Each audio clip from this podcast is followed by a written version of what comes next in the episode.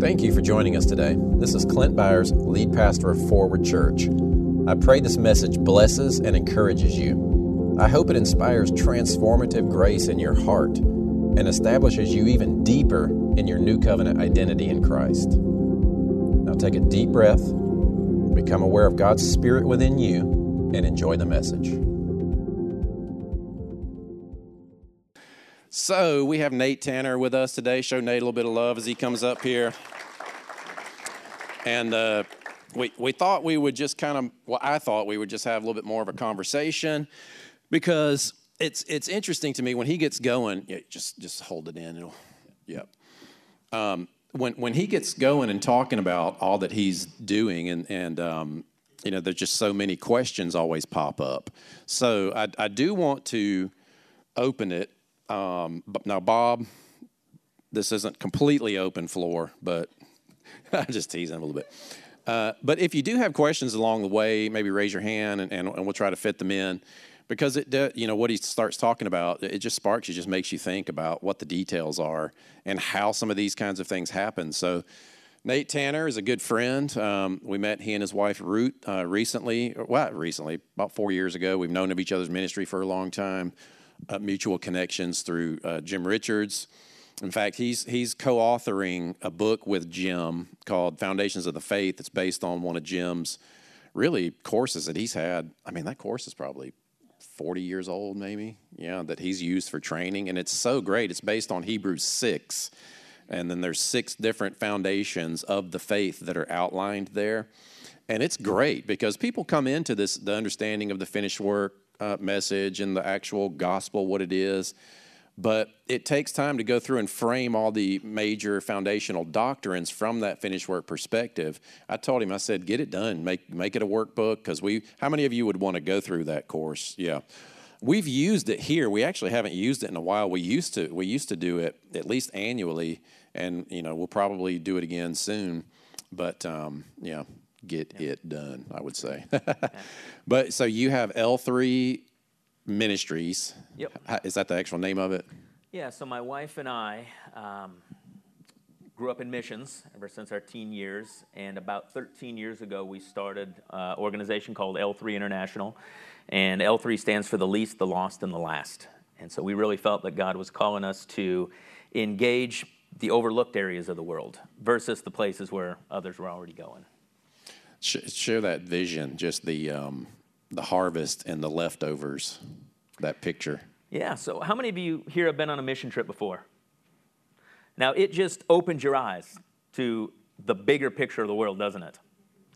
And um, you know, we we traveled all over the world, but we always had a real passion for places that no one else was going. And so, after a number of years, probably 15 years in missions, we just felt a stirring that it was now time to, to step out. And one of the, the one of the pictures or the visions that God gave my wife was she had a, I shared this last night with Forward Northwest. We had a great time up oh, there. Yeah, yeah. He, he got Courtney. To, Courtney picked him up last night from the airport, so you got to go up there and minister up yeah, there. Had a great time. But anyway, she she was she was sleeping one night and she had this vision. It was the global harvest of the world. And uh, as, she, as she was seeing this, she saw the harvest field, and it was like a fresh cut field of wheat. And the workers were carrying these beautiful sheaves of the harvest of grain, and they were rejoicing that the harvest was done, that Jesus could now return because uh, we'd done our parts. And as she looked a little bit farther, she felt God say, uh, look, farther, look to the corners. And as she looked to the corners of the, the field, of the harvest field, she saw the overlooked sections of, of harvest. And they were bent over, they were broken, they had been ignored. They were the ones that uh, people wanted the, they wanted the cities, they wanted the big harvest. And she felt that God said, those ones, the overlooked, the forgotten ones, the other ones that people don't want to go to, that's where I'm calling you guys to go with, to for your ministry. And so that really, that was one of the significant words that God gave us uh, for our, our target, which is the least lost and last. And, and you guys are doing that really tremendously. So let's talk about the Zambia fruit because you've you've traveled for years. You started out as a skateboarder yeah. with YWAM. Any YWAM? Anybody know what YWAM is? Ever had any? Yeah. And what? So have you ever landed a McTwist? No. Okay. You've been watching too many Tony Hawk video games. yeah, yeah, that's, that's old school. I, yeah. Yeah. but anyway, so so Zambia, you very much are are reaching those people. So just Yeah. tell us uh, an update, and uh, let's see. uh, We've got some Yeah, I- slides here. Let me. Yeah, perfect. yes. How many of you guys know where the nation of Zambia is? Yeah. Now, 13 years ago, I really didn't know what Zambia was. I knew it was a country in Central Africa. But through a series of, of events, I actually met a pastor in Kenya, young pastor who took, this was 2010, he took a three day bus ride to the nation of, of Kenya from Zambia to be a part of this conference that we were doing. And we immediately just, just hit it off. This guy, a lot of the pastors there, they were just wanting their American connection. They were wanting their partnerships with America. But this guy was so hungry for the gospel and the gospel that you guys preach and teach here in Movement, the good news. And he, yeah, for us. I'm sorry, I was just, yeah. I've been traveling, to give you guys an idea, I've been twice already in Africa this year and getting ready to go back again. But anyway, forward, preaching the gospel. But, uh, Zambia, he invited us to come to this nation of Zambia, and this was back in 2011. And so, me and a couple other guys with tents and backpacks, we went out into the bush of Zambia and we started doing these little leadership trainings and little villages crusades in this nation. And so, here's a, a few of the details about the nation of Zambia. It's a rather small country, uh, there's presently about 20 million people in the nation. 65% of them are under the age of 25, so it's a very young population. And a lot of that has to do from um, the AIDS epidemics, just uh, di- different diseases. And so people die very early. So we're actually starting to re evangelize a lot of the folks that, uh, that have been born since we started working in the nation. It's made up of 10 provinces, and there's, uh, I believe it's actually 74 tribal groups in the nation of Zambia and it's 56 towns. So 13 years ago, I didn't know I didn't know Zambia from from uh, Atlanta, Georgia, but uh, God has given us a heart, and He's given us this nation to reach with the gospel and to disciple. So you start going to Zambia. I mean, that's an interesting statistic. 65% are under 25 years old. Yeah. And you just you think about it, that, that is a huge portion of the population that are that so you so when you're there it just looks like a bunch of young people pretty much. I mean, there there are there are older folks, but Yeah. they're few and, and far between. Interesting, interesting. So so you go over there, you start ministering, and then this uh, door to go into the prisons opens up. Talk about that. Yeah. So, how many of you guys know that you got to be faithful with the little things that God gives you? I mean, folks look at what we're doing and, and we're reaching multitudes with the gospel, and they say, you know, Nate, I want a platform like that. You, you know, you're preaching in front of thousands, but they don't realize that before I started doing this stuff, I was setting up stages for other ministries. I was driving trucks. And then even in Zambia, we started by going to the, the least reach villages of the nation. And when you're faithful with the little things, Jesus said he'll open the door to greater things. And so we, for years, we did very successful crusades and planted Bible schools, but it was on a much smaller scale. And we were actually working in the very northern part of the country. If you look on the map, up near the border of Tanzania, that's where we started working. Now, most of the population, population centers are down centrally located. But we were just content working up there, started an orphanage, built a school, uh, started doing church planting. And then, out of the blue, two years ago, so this is over a decade of working in the nation um, on a much smaller scale, uh, out of the blue, two years ago, I was at home, Kansas City, and a guy called me up who I knew by name, but I'd never met him, and he's a missionary to Zambia. And he said, Nate, I'm in Kansas City. Can you meet for breakfast? So I said, All right, let's do this. And I sat down with him, and he says, he begins to tell me about the invitation, the connections he has in the Zambian prison system. And he said that he had made friends with the chaplain general. So, Zambia, it's. Uh, it has a military structure in the prisons, so they're run by the military. They also are, they call themselves a Christian nation, and so they have a reverence for God. Even though a lot of Christianity is mixed with, with witchcraft and spiritism and animism, uh, they still have a reverence for God. So they have a chaplaincy that's made up of, of military officers who also are seminary students or graduates that are working in the prisons. And he had a connection with the chaplain general who is over the military spirituality of the prisons. And this man, this chaplain general, he said, as long as I'm in this position of government, I want to make sure that the gospel is preached in every prison across the nation. Mm. Think about that. Yeah. And so this missionary said, I've got this open door. Is this something your ministry would consider taking on? And I said, Let me fast for 40 days and then I'll get back with you. no, actually, I said, Yeah, let me pray about that, discuss it with my wife. And how many guys know you, got, you want to discuss things with your wife first? That's a good idea. Yeah, good idea. amen. And uh, my, my wife, I actually called her and she said, Of course. Why didn't you tell him yes? So I called him right back when I was still driving home and said, We're in. And so, two months later, we started working in the Zambian prison system. And this is one of those things that wasn't on our radar. We weren't thinking, we weren't even praying God give us a prison ministry. But God opened up the system, which is 59 prisons scattered across this nation there. There's about uh, 50, I want to say, uh, excuse me, 23,000 inmates that are in prison at the moment. Um, that's just the male. There's several thousand female as well. And so we just started to preach the gospel in the prisons. So this is only two years old, but during the last two years, we've preached now in 29 prisons, and we've seen roughly 15, 16,000 inmates come to know Jesus Christ. Wow, praise God. Man, show God some love for that. That's amazing. That's, that's a lot. Yeah. And you know, we I, we so believe in this work that that we so into that. So this you know this church loves getting behind that type of work. We put a lot into missions, and looking forward to more. And and you take people as well, yeah. Yep. You, and, and if you if you tap on that, it'll it'll display it. If you wanted to change anything there along the way. Yeah, yeah. I think I lost something. Uh oh, our did our internet go out? Okay. Okay. So you'll have to just tell them which. Do you know which slide you have? Um, yeah, they were pulled up just a minute ago. I ago. know, but when the internet goes out, it this loses signal, unfortunately. Anyway, yeah, if, um, you, if you just tell them which one you want up next. yeah. There was one that that was in the prisons. It had a bunch of military folks. No, not that one. We can talk about that. Um, yeah, scroll down. No, I think it was the one of the last ones. This one right here.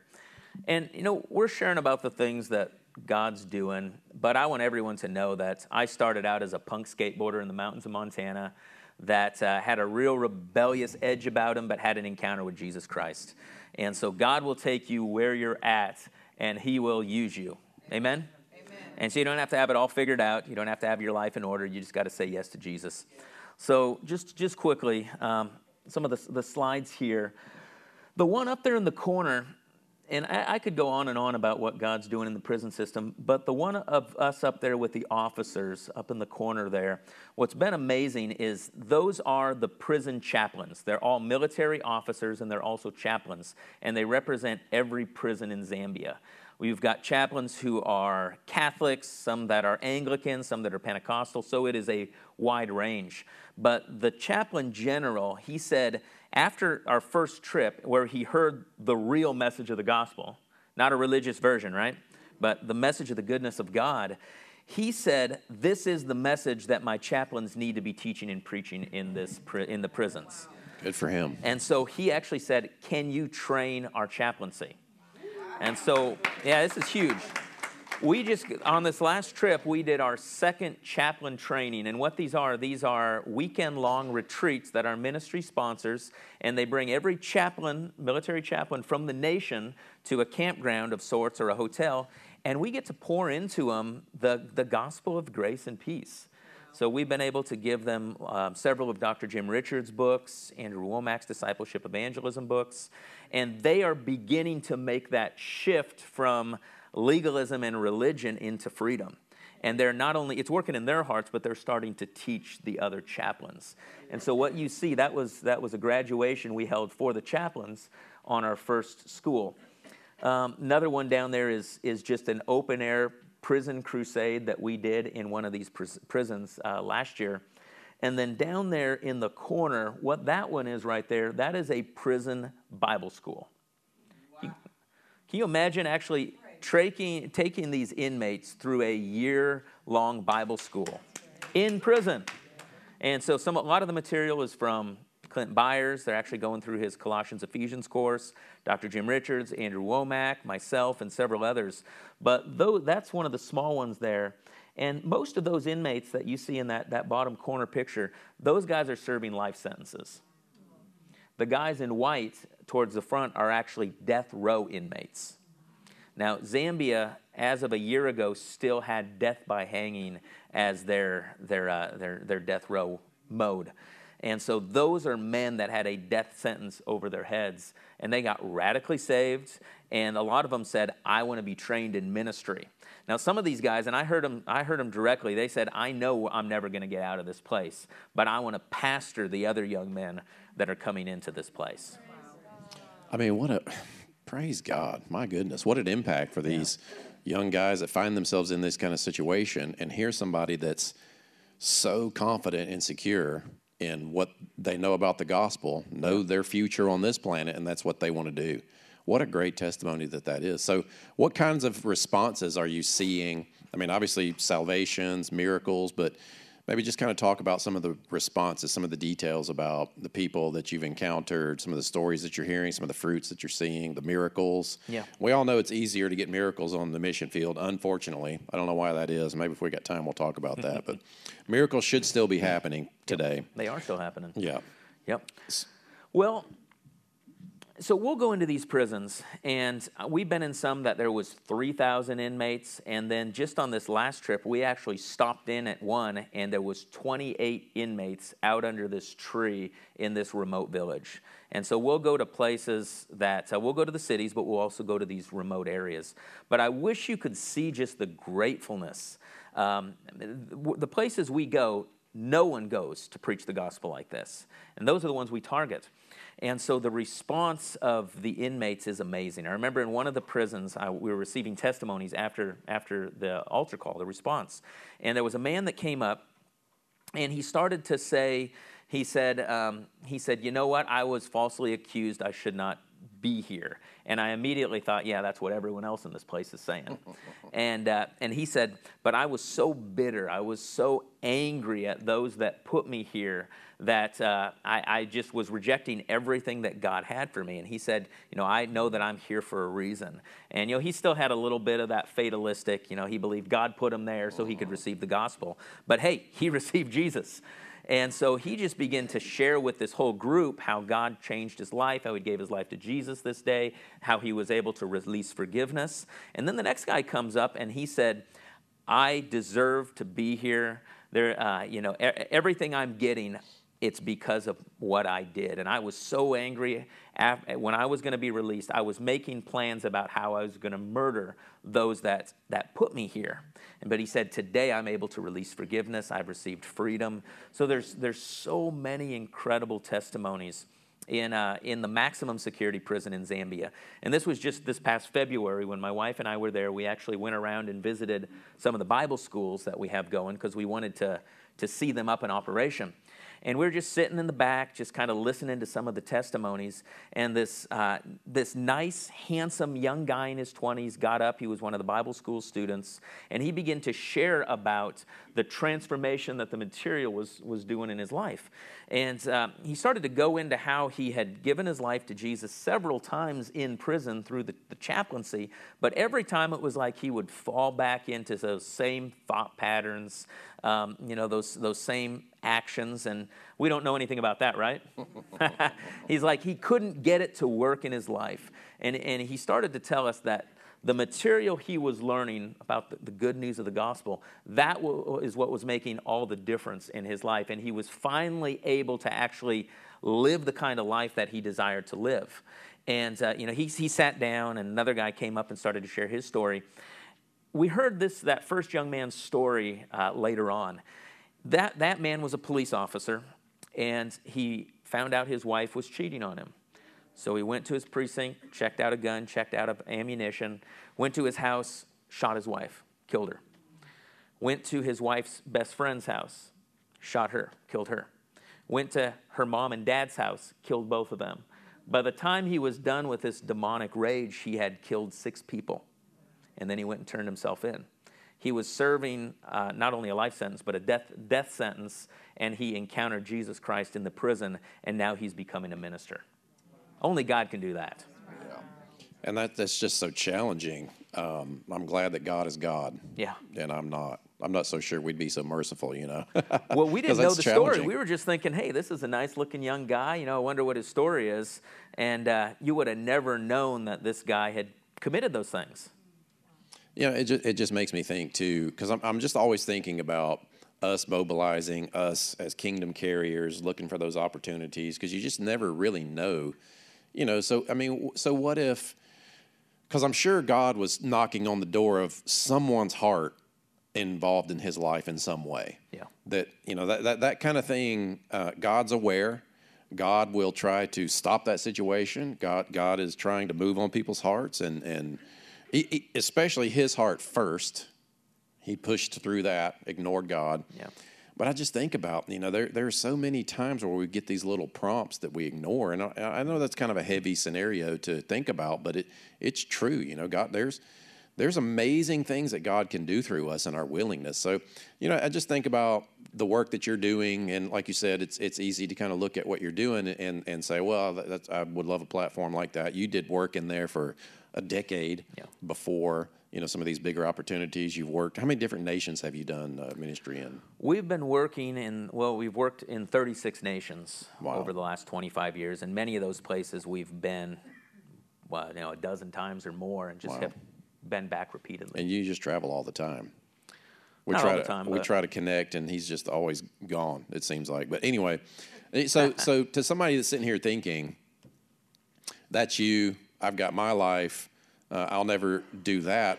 Really, the principles are the same in terms of whether it be you know like what Janet's talking about, volunteering some time locally, or even just presence of mind with your friends and family. You know, what are what are some of the principles that you personally feel like is important that you've learned about yourself or about ministry, about you know sticking to an idea maybe when the time when the when the going gets rough and Yeah. it's not so easy. You know, in in the beginning for you, what was it that was on your heart that you stuck to? What are what are some of the things that you've learned along the way that that kept you focused and on track?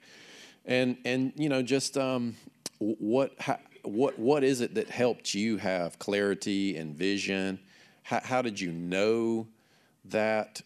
Or, or you know maybe just describing the commitment of this is this is what I'm going to do. Yeah.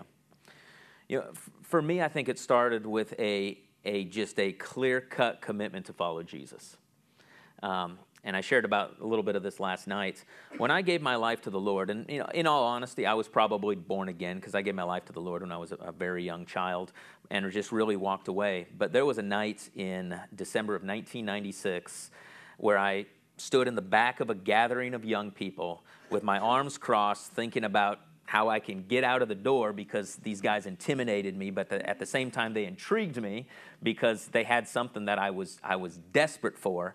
And there, there was that night in 1996 where I stood up, and I don't think there was any altar call or anything given, but just in my own heart, I stood up and I said, God, I'm all in.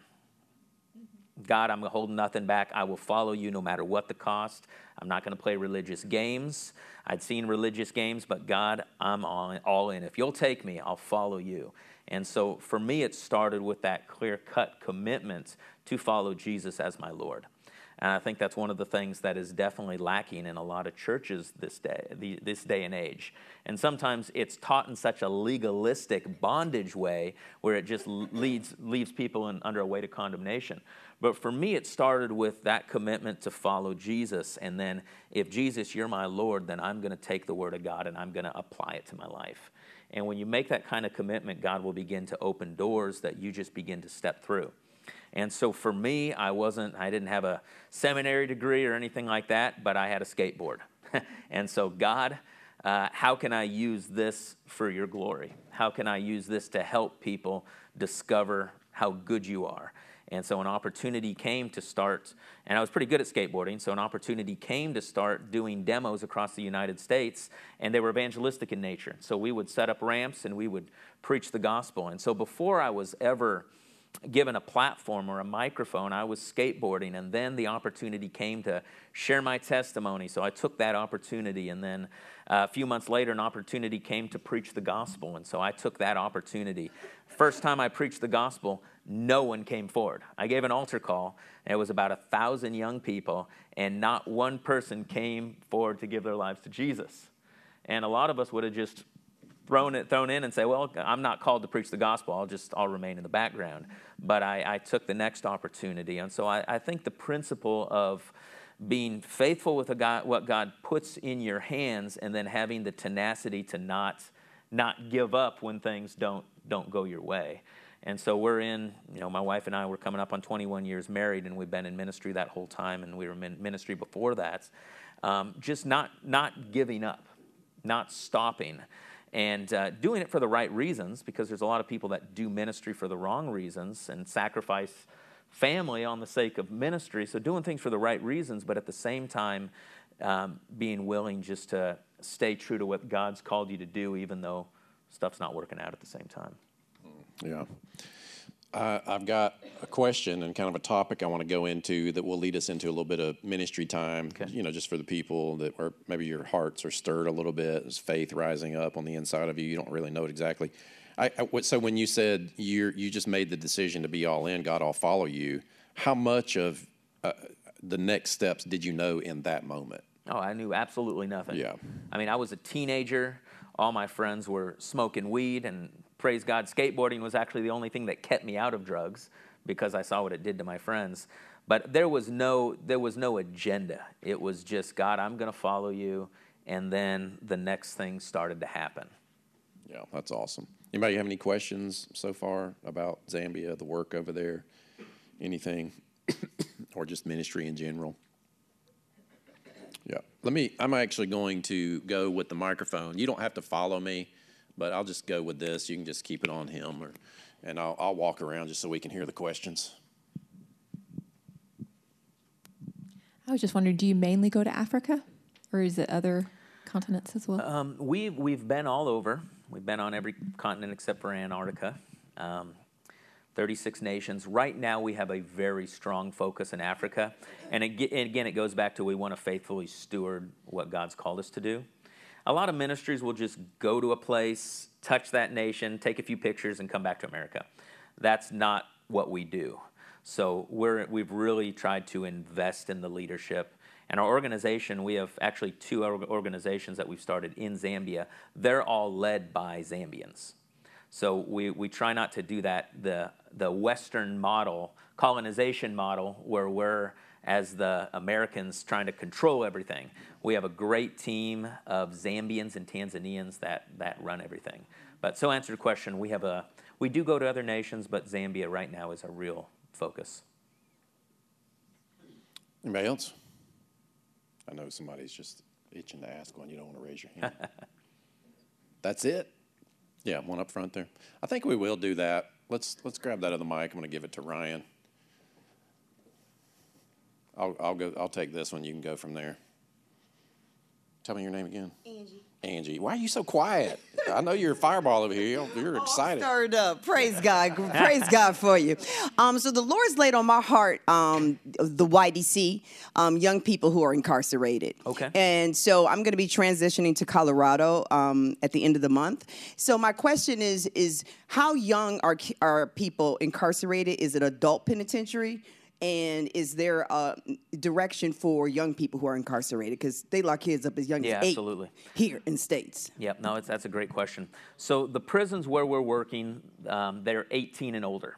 Now they do have um, for young, probably 12, 12 to 18, that we have visited, and we actually have opened doors into those younger ones. And one, one thing interesting, and I've learned so much about the prison system in Zambia, and I just have, you know, I, the standard of living is nothing like a U.S.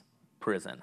But the, the wardens, the officers running these places, they actually have a desire to change these men They're not, not, they're not just trying to lock them up.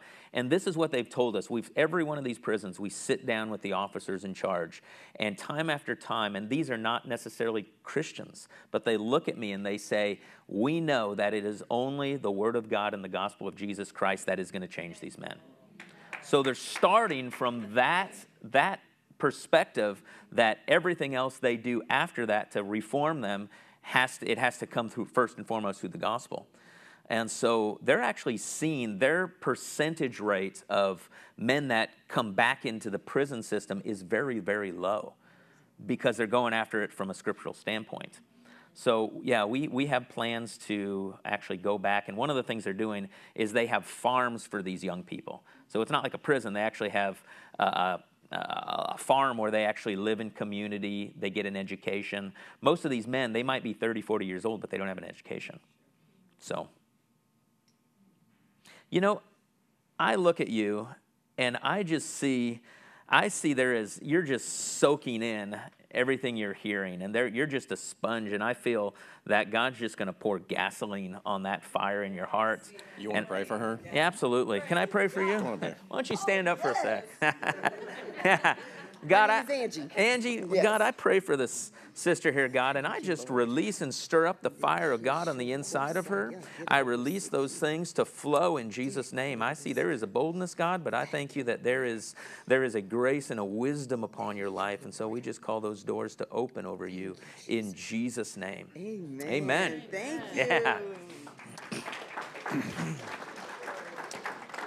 A- Angie, I- I- Angie is friends with um, uh, A- Andrea. Most of you guys know Andrea, who's out in Colorado. She was here a couple or last week, and and you're you're uh, you just graduated Charis Atlanta. Next weekend. Next awesome. weekend, graduating Charis Atlanta, second year, and then you're going out to Colorado for a third year. Do you know your focus yet? Global training. Global training. So that's the one that starts at schools, right? Um, start schools and missions, and then also directs you if you have something on your heart. They will help groom you to how to birth it. And Yeah. mine is the youth. Come on. Come on. People who are incarcerated. Yep. So, so you should stay in touch with him because there's probably some materials that you know can help you with. And, and I might just have to recruit you to move on over to Zambia with us. Come on. Was there was there another question? I think there was a hand yeah, over here. What are, uh, what are some specific ways that we can pray for your ministry if we're not able to come alongside you in person? Or but what are some Appreciate that. things? it's it's that um, you know, the the prison system is a is a big one now. It's it's government, and so things can change so so quickly, and so we've we've been thinking contingency because some of our connections within government they could get taken out the next. I mean, they could get removed from office very very quickly. Well as that God would continue to open systems of the nation as well to preach the gospel. So just cover those relationships. Pray for, pray for our our uh, our leadership in Zambia. Those guys carry so much. Uh, Pastor Paul Ciccone, our director there, and his family, uh, they're uh, just logical things like travel, protection as they travel, um, networking. We're gearing up to, to two large crusades in the month of June with leadership training. So all the details involved with that, uh, the the committees on the ground, the pastors, um, the finances, the um, the venues, the locations. There's so many details that go into that. So uh, we appreciate the prayer. Pray for my family. You know, pray for God's God's grace as we continue to to travel, do what God's called us to do. How old are your kids? Gabriel is 18, and so he's he's a, uh, about a year behind. So he's going to graduate next year, and um, actually he's looking at going and doing a discipleship training school with YWAM, and then joining joining us in the ministry. So he's really into to media. And then Amelia is 11, and she's just about to finish sixth grade. Any other questions? Over here. We, and we will move into a, a time of ministry also. So if you want to be prayed for and stir up that gift, we're going to uh, do that as well.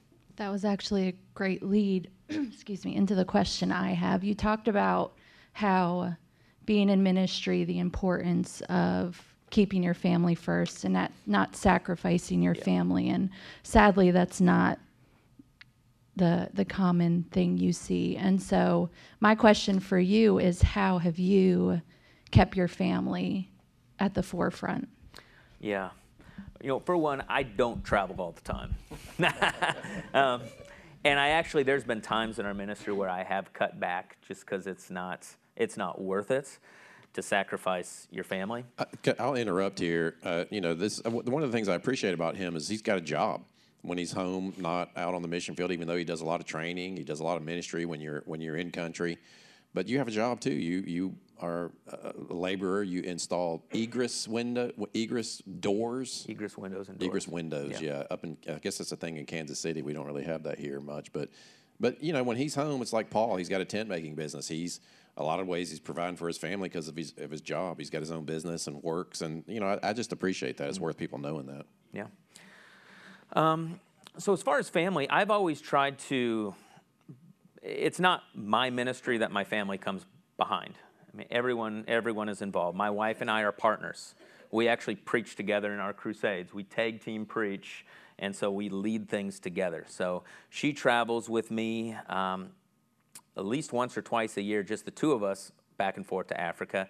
Every June, we take our whole family and it's it's a stretch you know financially it's something i actually have to save up for throughout the year but i want our family my kids to actually grow up experiencing these things so we've just chose to uh, you know neglect other things that they could have for the sake of involving them in the ministry bringing them to africa every year um, so we incorporate them in ministry and then when we traveled when my son was really young and we were still working with youth with a mission we'd travel seven to nine months of the year and I would my my family would travel with me. They weren't in school yet, and so we would all travel together.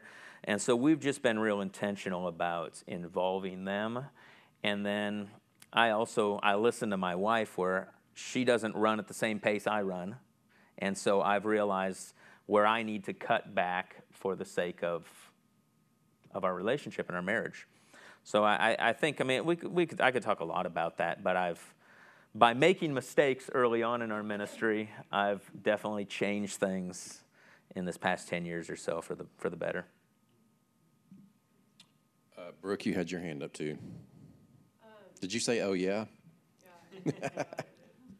This is a long shot, but so I went to Zambia on a mission trip in high school. Awesome. And do you happen to know Pastor Chapaya, Collins Chapaya, Church Eldoret? What, what town? I have no idea. I do not remember. Anyway, I was just gonna say because they have a pretty big church there, and I was Okay. like wondering if there could be like partnership or Do connections you still there have a or connection something. with them? Maybe reach out to them and just see. Yeah. Yeah, I'd be curious where, where they're at. Okay, cool. I didn't know. I was like, it's a long shot, but maybe. Hey, it's worth, worth a try, right? yeah. It's like, hey, have you been to Mexico? Do you know Juan? Just joking. yeah, Jesus. Go ahead. Hey, Is uh Zambia is it like a high risk country or are they cool with you guys? It is. It is considered more of a stable nation in in uh, Africa. Um, it, it definitely every time there's an election, things shake up a little bit and there's unrest. But compared to some of the others, it's relatively safe. And so one of the one of our strategies, and um, I've shared about this before, but we have a, a 10-year goal at the moment to reach every community in Zambia, starting with the more remote ones. But we're developing a second secondary base in Zambia. And one of the strategic things about Zambia is you can, if you're in the center of Zambia, you can be in about seven or eight different nations within three to eight hours. So it borders on Tanzania, Malawi, Mozambique, um, uh, Zimbabwe, Namibia, Botswana, the Congo, Angola. It borders on all these areas. And so it is a more of a stable nation. And our, our vision is to have a base of operations central that will reach into all these other nations with our trucks and our equipment and, and the gospel. So it's, it's a strategic area for sure. And I, I believe God's raising Zambia up to be kind of a, a template of what it can look like when God changes a nation for the other nations in Africa. Amen. Praise God. Maybe one more if anybody has one.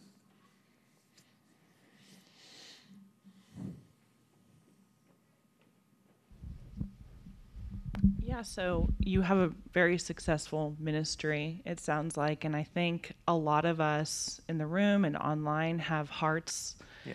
and maybe an intention set.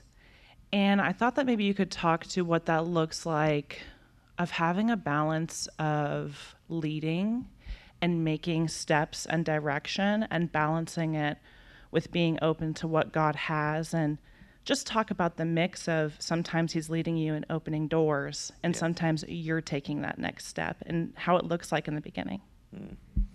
That's a great question. Hmm. Um, So, in other words, how do you know when it's God? Kind of. I think it's the mix of don't wait on God, you know? Yeah. Do I not just wait on the Lord forever? How do I make conscious steps while still being open to, you know, His direction? Yeah, absolutely. You know, we I we do have a successful ministry, but we're not a big ministry. Mean, we're, we're very very small, and we're able to you know funnel funnel the funds that come through into the nation. So, a big ministry is not necessarily a successful ministry, in my opinion. And I, I see a lot of these massive organizations that really aren't doing that much in the world. So we got to remove that idea that just because you're big necessarily means that you're successful. Um, for me, successful means that you're completing what God's called you to do. And so when it comes to. Well, hang, hang on, hang on. That's good. Success is when you are completing what God's called you to do, or even active in it. Yeah. Or That- start, you know, huge. maybe not fulfilling, but but you're taking steps in that direction.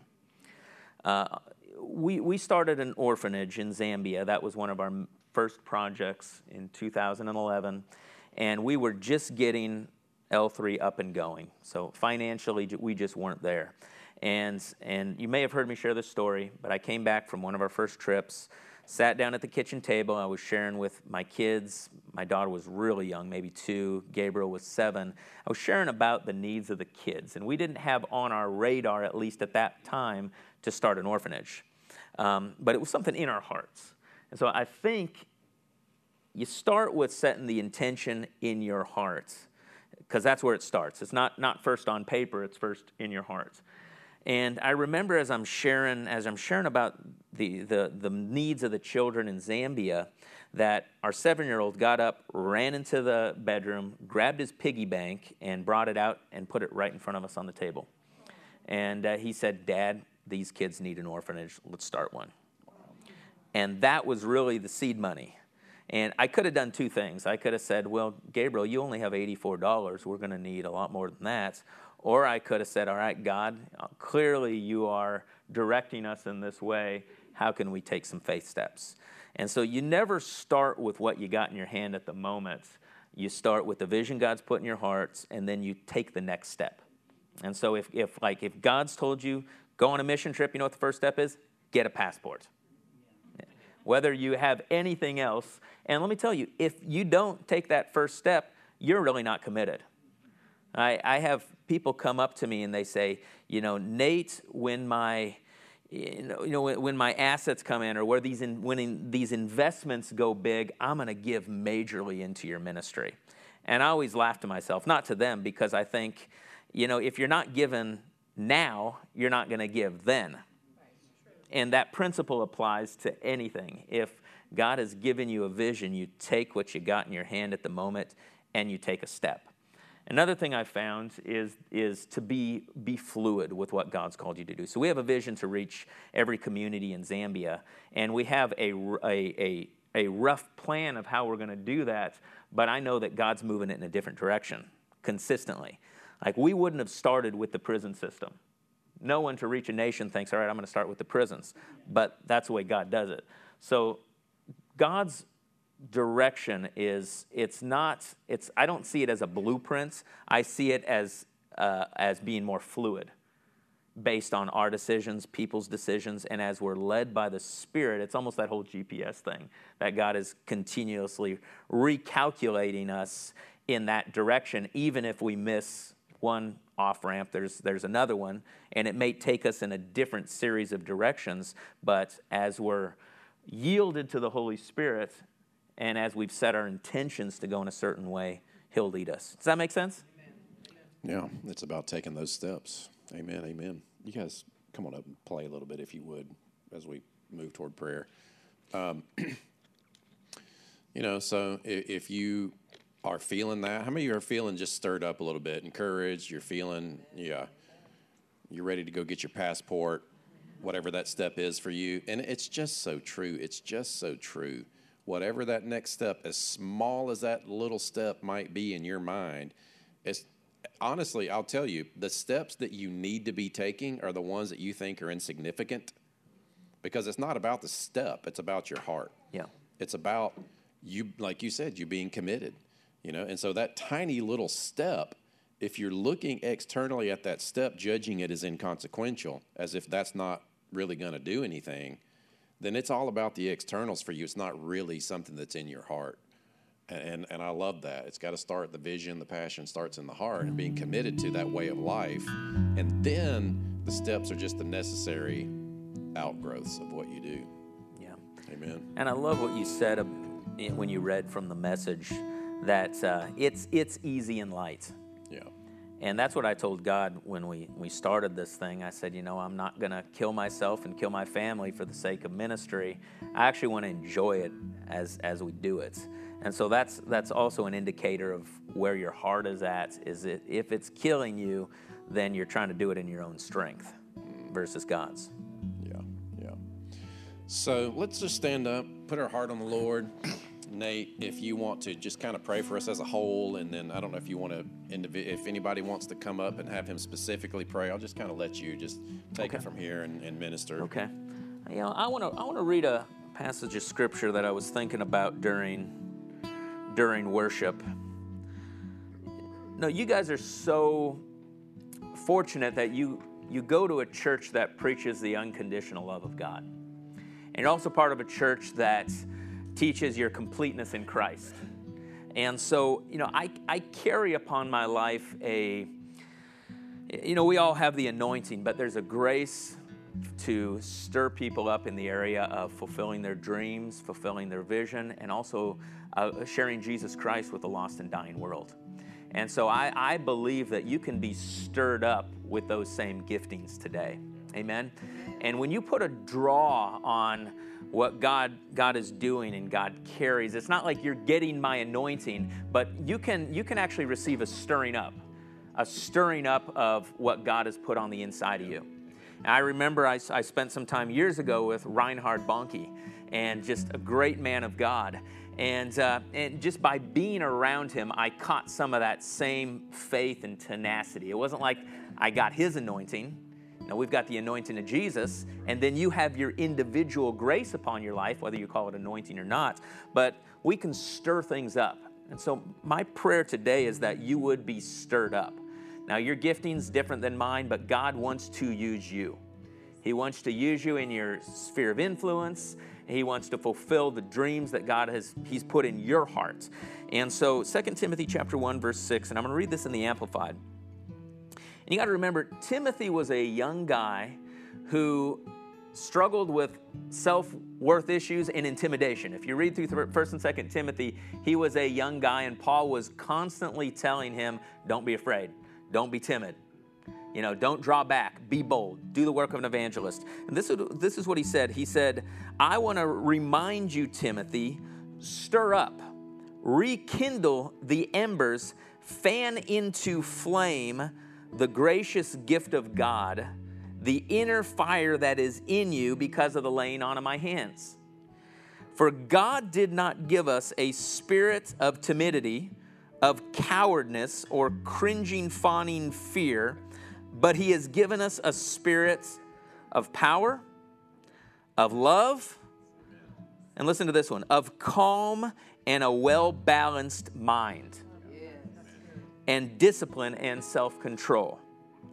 Therefore, do not blush or be ashamed then to testify about our Lord.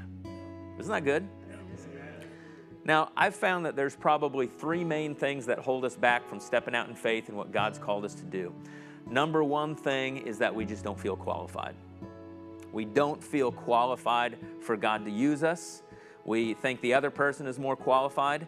Number two, fear fear of man, fear of God, fear of rejection, fear of failure will keep you back from doing what God's called you to do. And the last thing is condemnation and shame will hold us back. And you know, if you're allowing yourself to be held back in any area of your lives, I want to pray for you today. I pray for you guys? Now, presence of God is here. Let's just connect to Him. And this is a church that knows how to connect to God in your heart. And I want you just to ask God, what are those areas, whether it's guilt and shame, whether it's fear, condemnation, maybe it's passivity. You've settled in to be passive in sharing the gospel, ministering to people, pursuing your vision. Just allow the Holy Spirit to pinpoint those areas of limitation where you're not fulfilling what God has called you to do. Holy Spirit will show you. And now, in your own heart, what I want you to do is just begin to release those things, to send them away. If you have given in to fear, you just send fear away from you right now in Jesus' name. He's not giving you a spirit of fear.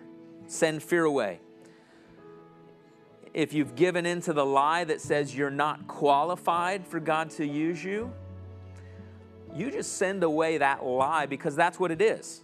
It goes against Colossians 1, verse 12, which says you have been qualified to participate in an inheritance. Send that away. Guilt, shame, condemnation from the past, send it away. And Father God, I pray right now for men and women, young people in this place, God. And I speak a stirring up of the gifts of God on the inside of them. In Jesus' name, we just speak those gifts are being activated to flow in Jesus' name, healing the sick, words of wisdom, words of knowledge, discerning of spirits, faith. I call these gifts that are on the inside of you to flow right now in Jesus' powerful name. I break off fear off of your life in the name of Jesus.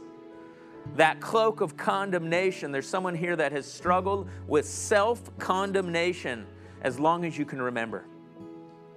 And God is removing that, and He's saying there is no condemnation for you because you are in Christ Jesus. I thank you for right now, Father God, that condemnation is being released from their lives. Thank you, Father God. And I thank you, God, for a renewed sense of purpose, a renewed sense of vision, God. And there's some of you guys that God has given you thoughts and ideas in seed form, but right now they're being germinated and they're coming back to life. There's someone here that's you've let the vision fall and you've said, maybe later, maybe when I'm retired, maybe when this happens, maybe when that happens. And God's saying, pick it up. Pick up the vision. Pick up the vision in your heart. Pick it up and trust that I'm going to begin to open things for you, open doors, make connections. Thank you, Father God, right now. Lord, I thank you. There's several of you that are just right now seeing visions in your, in your, in your mind, in your heart. You're seeing things. You're being given ideas, even business ideas. Thank you, God. Thank you for breathing on those. Just receive. I believe God is working in your hearts. He's speaking things to you. Just receive.